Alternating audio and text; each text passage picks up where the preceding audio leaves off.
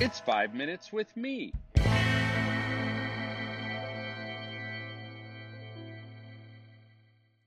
Hello, listener. Welcome to Five Minutes with Marko. We are in a special limited edition sub season where I am reading scripture passages very snarkily rewritten for youth workers. I realize these are snarky. I hope that in some weird roundabout way they are an encouragement to you.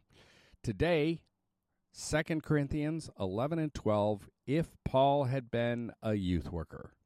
Here we go. I repeat, let no one take me for a fool, but if you do, then receive me just as you would a fool, so that I may do a little boasting. In this self confident boasting, I'm not talking as the Lord would, but as a fool. So many are boasting in the way the world does. I will too boast. You gladly put up with fools since you are so wise. In fact, you even put up with anyone who insists that church business models apply to the church or tells you co- to copy the, that new church that's all the buzz or insists that the loudest voice or the biggest donor wins or replaces discernment with the safest course. To my shame, I admit that we were too weak for that. What anyone else dares to boast about, I'm speaking as a fool, I also dare to boast about. Do they have the right degree? So do I. Have they published a book? So have I.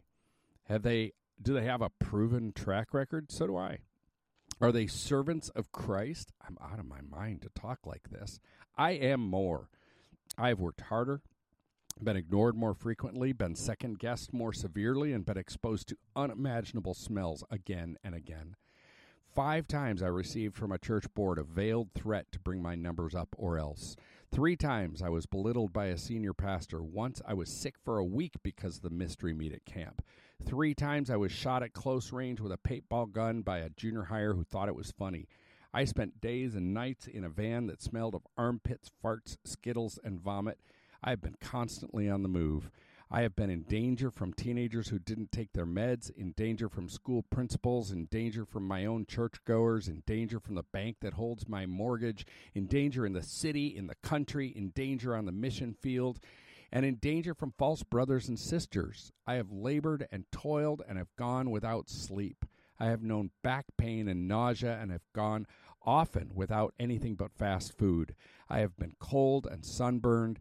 Besides everything else, I face the daily pressure of my concern for all the teenagers. Who is weak, and I do not feel weak? Who is led into sin, and I do not inwardly burn?